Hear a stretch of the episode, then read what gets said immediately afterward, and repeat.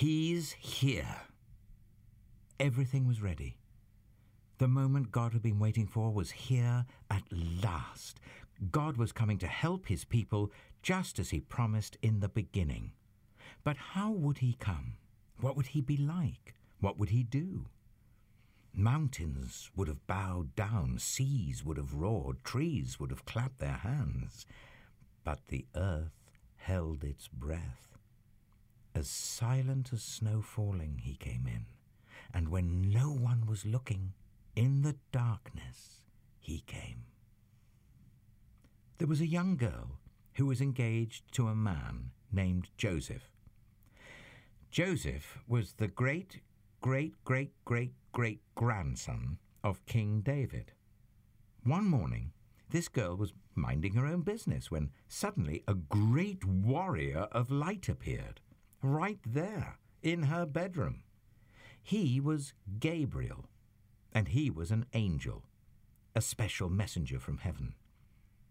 When she saw the tall, shining man standing there, Mary was frightened. You don't need to be scared, Gabriel said. God is very happy with you. Mary looked around to see if perhaps he was talking to someone else. Mary, Gabriel said, and he laughed with such gladness that Mary's eyes filled with sudden tears. Mary, you're going to have a baby, a little boy. You will call him Jesus. He is God's own son. He's the one. He's the rescuer. The God who flung planets into space and kept them whirling around and around. The God who made the universe with just a word. The one who could do anything at all was making himself small and coming down as a baby. Wait. God was sending a baby to rescue the world? But it's too wonderful, Mary said, and felt her heart beating hard. How can it be true? Is anything too wonderful for God? Gabriel asked. So Mary trusted God more than what her eyes could see, and she believed. I'm God's servant, she said. Whatever God says, I will do. Sure enough, it was just as the angel had said. Nine months later, Mary was almost ready to have her baby. Now, Mary and Joseph had to take a trip to Bethlehem, the town King David was from. But when they reached the little town, they found every room was full. Every bed was taken. Go away, the innkeepers told them. There isn't any place for you. Where would they stay? Soon Mary's baby would come. They couldn't find anywhere except an old, tumble down stable. So they stayed where the cows and the donkeys and the horses stayed, and there, in the stable, amongst the chickens and the donkeys and the cows, in the quiet of the night, God gave the world his wonderful gift. The baby that would change the world was born. His baby son. Mary and Joseph wrapped him up to keep him warm. They made a soft bed of straw and used the animal's feeding trough as his cradle. And they gazed in wonder at God's great gift, wrapped in swaddling clothes and lying in a manger. Mary and Joseph named him Jesus, Emmanuel, which means God has come to live with us, because, of course, he had.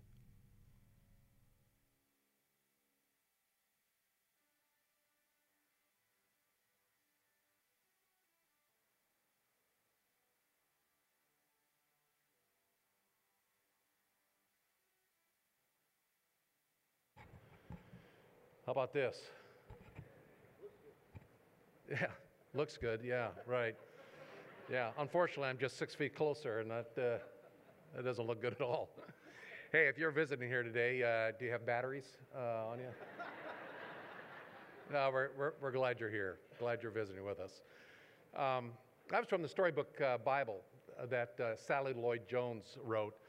And uh, over the next few months, that's what we're going to be focusing on this um, chapter by chapter, the New Testament part, about um, that every story whispers his name. So we're going to be going through the, the New Testament part and. Uh, oh, just, just put it back in there and we'll make them work. The Jess, batteries? Jess took it. That's great when you're trying to communicate with each other behind the scenes at this. That's right. This is Rose Locke. Yeah, hi.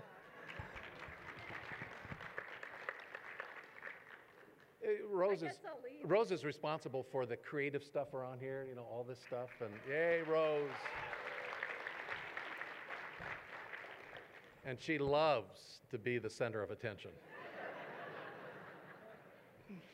so, um, if, you, if, if uh, as parents or even grandparents, if you don't have a copy of that, that book, Every Story Whispers His Name, uh, go, go on Amazon, grab one, because that's over the next uh, four months. That's what we're going to be focusing on um, and playing these little, uh, um, little scripts from that book uh, as we focus on that. I'm sure you all are aware of the old adage that um, if it sounds too good to be true, it probably is. I know just a moment ago you thought, uh, Mark's, uh, Mark's uh, batteries are out, we're not going to listen to him. Look, if it sounds too good to be true, it probably is because we have different sources here. Um, but you know, a, a friend will come and say, "Hey, I got a great investment opportunity.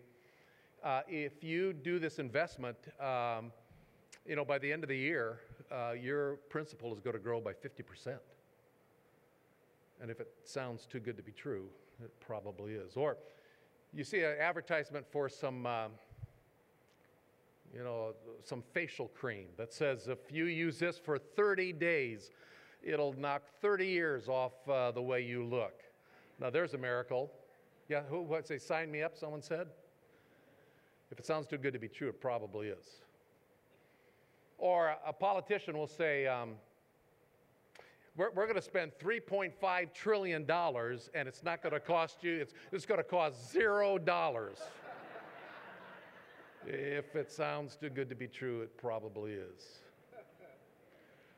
And I wonder if, uh, if uh, Mary, when she heard the angel Gabriel say, You're going to give birth to the Messiah, it, it probably sounded just too good to be true. Thank you, Rose.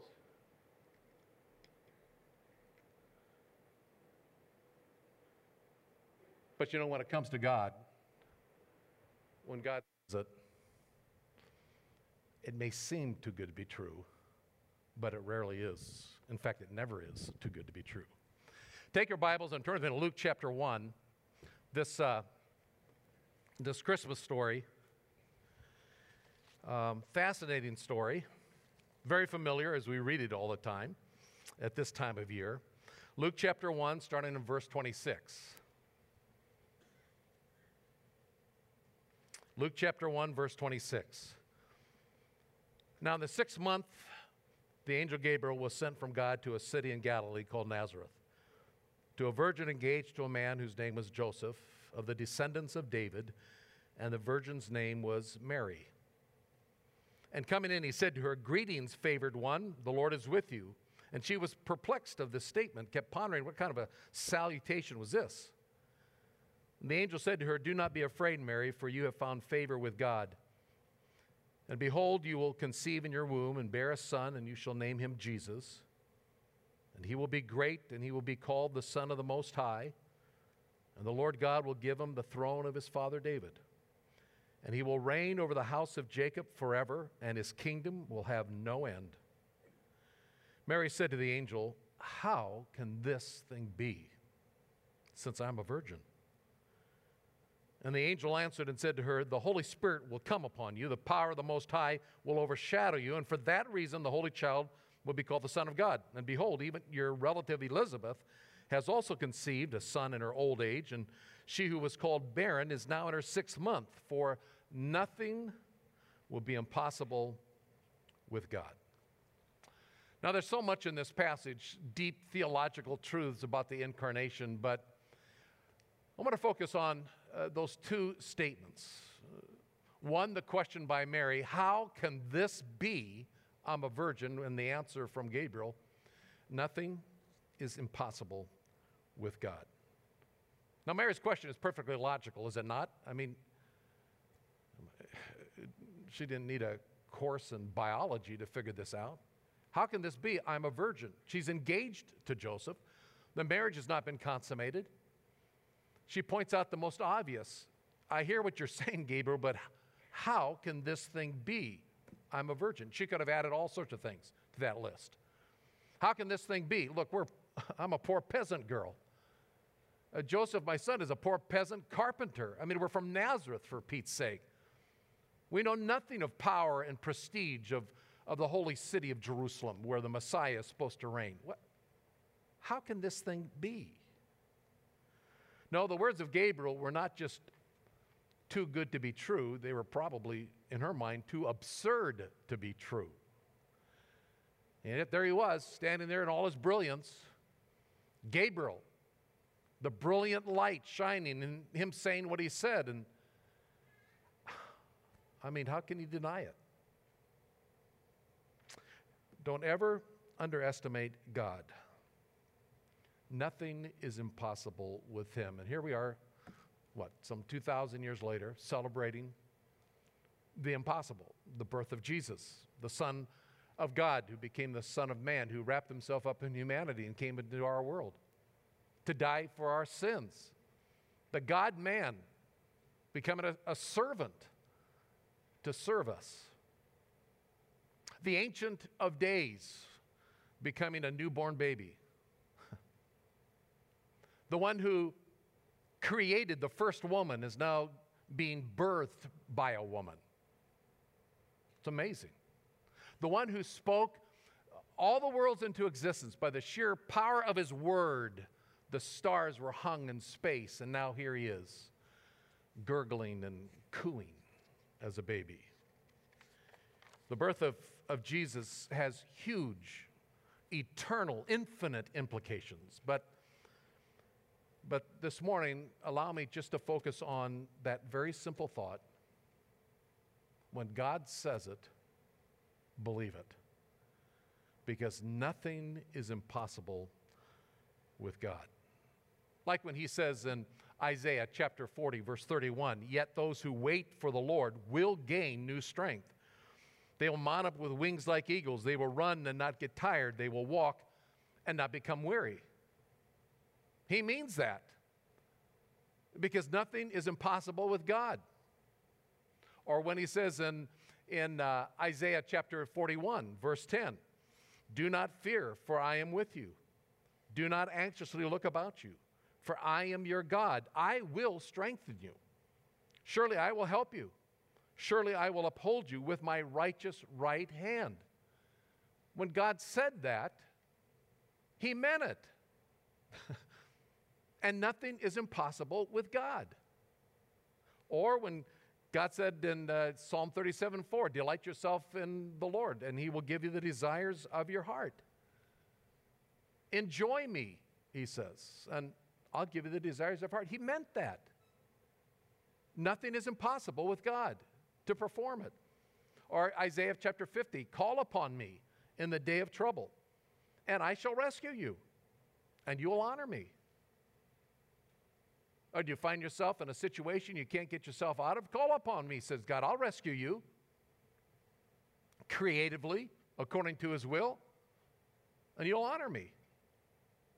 He meant that when he wrote it, because nothing is impossible with God. Or how about when God says in, in Matthew chapter 6, do not worry then, saying, What will we eat? What will we drink? What will we wear for clothing? But seek first his kingdom and his righteousness, and all these things will be added to you. Don't worry about the cares of this world. It's like, come on, I'm, I, am i am going to take care of you. And when he said that, he meant it. And nothing's impossible with God. He'll perform it. He said this in Matthew 11 28 Come on to me, all who are weary and heavy laden, and I'll give you rest. He meant that. He wasn't blowing smoke at us. He meant it, and nothing is impossible with God. Or when God tells us, when we read in Romans chapter 8, verse 1, that there is therefore now no condemnation for those who are in Christ Jesus. You mean to tell me that my imperfections and I'm going to sin today and tomorrow and the rest of my life. You mean the things I'm going to do 10 years from now if God gives me life and I, I know I'm going to mess up at some point? You mean God's not going to hold that against me in some form or fashion? Going to weigh it all when I die and if my bad stuff outweighs my good stuff, I, I, I lose out on heaven? No, because he said there's therefore now no condemnation to those who are in Christ Jesus. And if you've trusted Christ as your Savior, you're in Christ Jesus. And He meant it. And He's able to perform that. Nothing's impossible with God. Or again in Romans chapter 8, verse 28, we know that God causes all things to work together for good to those who love Him and are called according to His purpose. God can perform in such a way that even the bad things in our life, if we are pursuing Him, if we love Him, he can make those things turn out for good? Well, he said it and he meant it. Is anything too hard for God? Or again in chapter 8, he says, If God is for us, then who's against us? He who did not spare his own son, but delivered him up for us all, how will he not also with him freely give us all things? He's promised us every spiritual blessing in the heavenlies. He's transformed us in, as new creations in Christ. Old things passed away, all things have become new. That's what he said. And he meant it.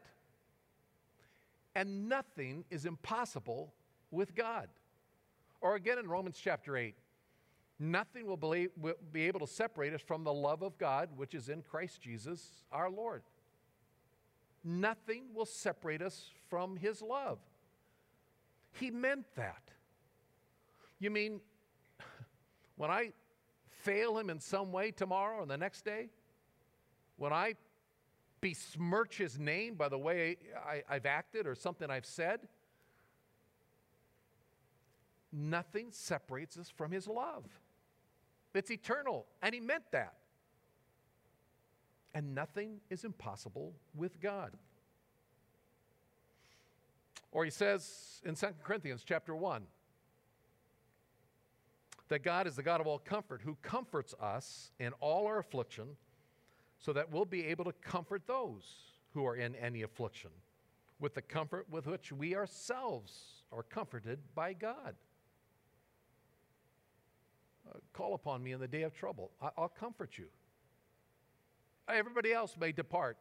I mean, you, the, There'll be empty words from maybe everybody else, but I'll comfort you. And he meant that. And nothing is impossible with God. Or he says in 2 Corinthians 12, verse 9, My grace is sufficient for you, for power is perfected in weakness.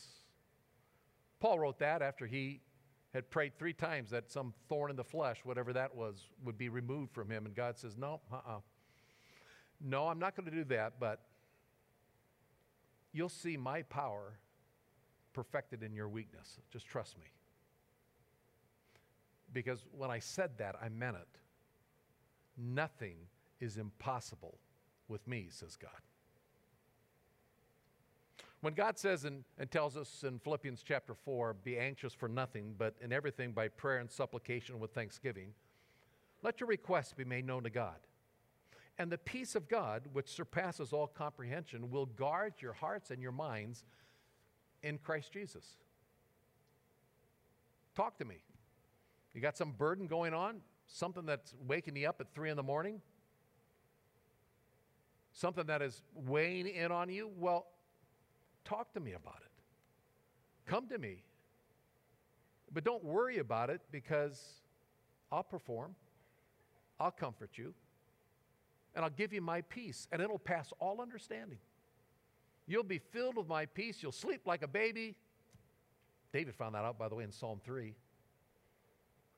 Because I mean what I said. And nothing is impossible for me to accomplish. He'll say this the next few verses later in Philippians 4:19, "My God will supply all your needs according to his riches and glory in Christ Jesus." My God will supply all your needs. According to his will, but according to the riches of his glory, not according to the riches of your glory, not according to the, the riches of the government's glory, according to the riches of his, the riches in his glory in Christ Jesus. I'll provide for you. And God meant it. And nothing is impossible with God. He promises us in Galatians 6 9, let us not lose heart in doing good. In due time, we will reap if we do not grow weary. In due time, you'll reap. Lord, I, I, can't, I can't spend another day in the nursery with those little kids. Or I can't, I can't, uh, I've had enough with junior highers. I can't do this, Lord. I'm a parent, but I didn't expect it would be like this. Lord, I'm a, I'm a medical provider. I'm a first responder. I, I, I don't know if I can take another step. Don't go grow weary in well doing. God says, in due time, you will reap. There will be wonderful rewards for you. That's what he promised. And he meant it. And nothing is impossible with God. God tells us in Hebrews chapter 13, verse 5 and 6 I will never desert you, I will never forsake you, so that we can confidently say, The Lord is my helper. I will not be afraid. What will man do to me? He meant that. Nothing is impossible for God. He will help us, He will never forsake us. He means that because nothing is impossible with God. He tells us in James chapter 1, verse 5 But if any of you lacks wisdom, let him ask of God, who gives to all generously without reproach, and it'll be given to him. Lord, I can't figure out this thing called life. In fact, I don't, I don't know what college I should attend, or I don't know who should I, how I handle this relational situation. Lord, I, I don't have a clue how I'm going to get out of this particular mess. He says, Well, ask me for wisdom. Just, have you ever thought of that? Ask me for wisdom. Well, it doesn't really work that way. Well, why not, says God? I mean, I mean it. And nothing is impossible for me. Or when we read in 1 Peter chapter 5 verse 7, therefore humble yourselves under the mighty hand of God that he may exalt you at the proper time, casting all your anxiety on him because he cares for you. He's inviting us to cast our care upon him. he cares for us. And he meant that and nothing is impossible for God. We read in 1 John chapter 1, verse 9, if we confess our sins, he is faithful and righteous. He's just to forgive us our sins and to cleanse us from all unrighteousness. God, I have failed you once again. I've got to be an embarrassment to you. I'm sure I have to do some penance here to get in good graces with you again. If I take the next 30 days and read my Bible diligently and do all these things, I, I will, will you forgive me? God says, Look, if you just agree with me that you've sinned, if you confess your sins, I'm faithful and just. I will forgive you your sins and I'll cleanse you from all unrighteousness. Look, we'll be back in fellowship together. And he meant that because nothing is impossible with God. He tells us in 1 John chapter 5, verse 14 and 15, this is the confidence which we have before him that if we ask anything according to his will, he hears us. And if we know that he hears us in whatever we ask, we know that the requests that we have asked from him we'll, we'll get. I mean, he's, he's faithful. He says, Get to know me, get into my word, understand my will, my heart, and ask accordingly. I mean it. Nothing is impossible for me, says God. He tells us in Revelation chapter 21 Behold, the tabernacle of God is among men, and he will dwell among them. They shall be his people, and God himself will be among them, and he will wipe away every tear from their eyes. And there will no longer be any death. There will no longer be any mourning or crying. There will be no longer any pain. God says, I, I'm going to remake everything. The first order is going to be passing, and I'm going to bring in something entirely new that this world has never seen. There's going to be no more sickness and death, and no more crying, and no more pain. I'm going to wipe every tear from every eye. And God, we're in the midst of crying and pain and sorrow and agony and are you sure you're going to do this? God says, I said it. I mean it. And nothing is impossible with me, says God. And when he says at the very end of the Bible in Revelation chapter 22, verse 12, Behold, I'm coming quickly. My reward is with me to render ev- to every man what he has done. I'm coming quickly, he says. He means that. And nothing is impossible with God. And when Jesus said in John chapter 5, verse 24 and 25, Truly, truly, I say to you, he who hears my word and believes him who sent me has eternal life and does not come into judgment, but has passed out of death into life. Whoever hears my word and simply believes him who sent me, that I offer a free gift of eternal life, that my work on the cross has paid for your sins, that you have to do nothing, nothing but put your faith in me. And when you put your faith in me, you've got it right then eternal life. And you won't come under judgment. You have, past tense, passed out of death into life. And he meant it.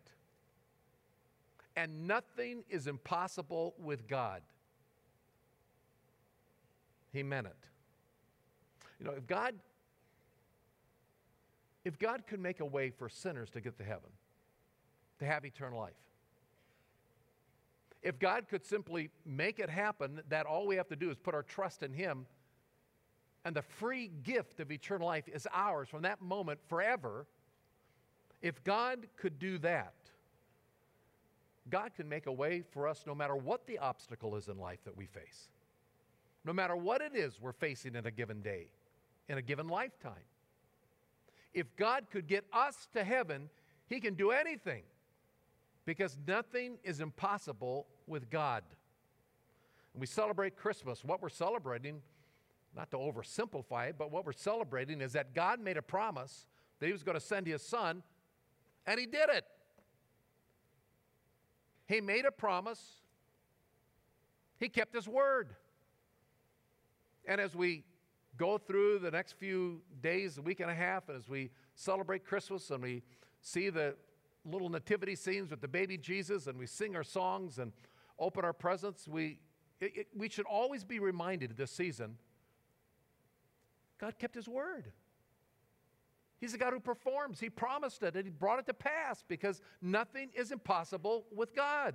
He did it. How can this be? Did you ask that question this week or this last month, sometime this past year? Oh God, I, I, I don't know how this can be. The loneliness is overwhelming me. I, I can't do this. God, the heartache is so, it's so pressing in on me. I can't take another step. Lord God, th- this, this, this relationship is, is too ugly, it's too painful. I, I can't stay in it. Lord, this grief is so heavy, this pain is so heavy, I can't bear it. I cannot take one more step. How can this be? And God's answer is always nothing is impossible with God. If Christmas is anything, it's a story of the impossible giving way to the possible because of a powerful God performing it. It's that simple. And that's something to celebrate. It's something to be joyful about. There's a God in heaven who performs powerfully the impossible, He makes it possible. By the way, don't you just love Mary's response? I didn't read verse 38, but Mary's response in verse 38 was Behold, the bondslave of the Lord, may it be done to me according to your will. Here I am, Lord. I mean, you're God, I'm not. So, so do with me what you want. Just a few minutes before, Mary had looked at herself and said, How?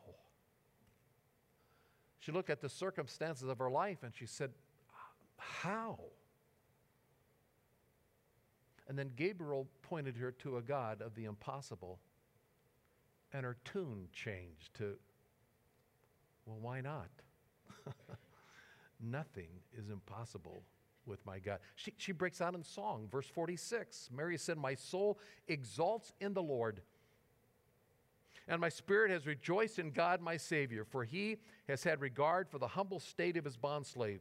For behold, from this time on, all generations will count me blessed, for the mighty one has done great things for me, and holy is his name. And his mercy is upon generation after generation toward those who fear him. And he's done mighty deeds with his arm. He's scattered those who are proud in the thoughts of their heart. He's brought down rulers from their thrones. He's exalted those who are humble. He has filled the hungry with good things. He's sent away the rich empty handed. He's given help to Israel, his servant, in remembrance of his mercy, as he spoke to our fathers, to Abram, and to his descendants forever. Nothing is impossible with God. here's this little peasant gal in Nazareth who's had an encounter with the living God and a simple reminder. What do you mean, how? Don't you know that nothing is impossible with God? And this simple little peasant gal, she said, You're right. Greatly is the Lord, greatly to be praised. How magnificent is the Lord! How mighty is his deeds! And I will not forget. Now, we don't obviously have a great Gabriel that shows up in our, in our room and, you know, slaps us in the face and reminds us, don't you know, nothing's impossible with God. But you know, we got, I think we've got something better. We've got a book full of the stories of a God who has done mighty deeds. Reminders over and over again that great is the Lord, highly to be praised and that nothing is impossible with my God. So may this Christmas reignite in our heart a, a faith that burns hot with this reminder when I face the impossible, it turns into the possible because a powerful God has promised nothing is impossible for me. Let's pray. Thank you, Father, for a reminder from your word of your faithfulness to it, your faithfulness to us. That, Father, no matter what comes our way in life and in death, we serve a God of the impossible. A mighty God who is mighty in love and mercy and grace. Every promise of that book is mine. As Peter says in 2 Peter, he's given us these magnificent and rich promises. Father, this season I do pray that we will often be reminded that in that incarnation, you blew us away when you made the impossible possible. And you sent your son to save us. We love you and we praise you. In Jesus' name, amen.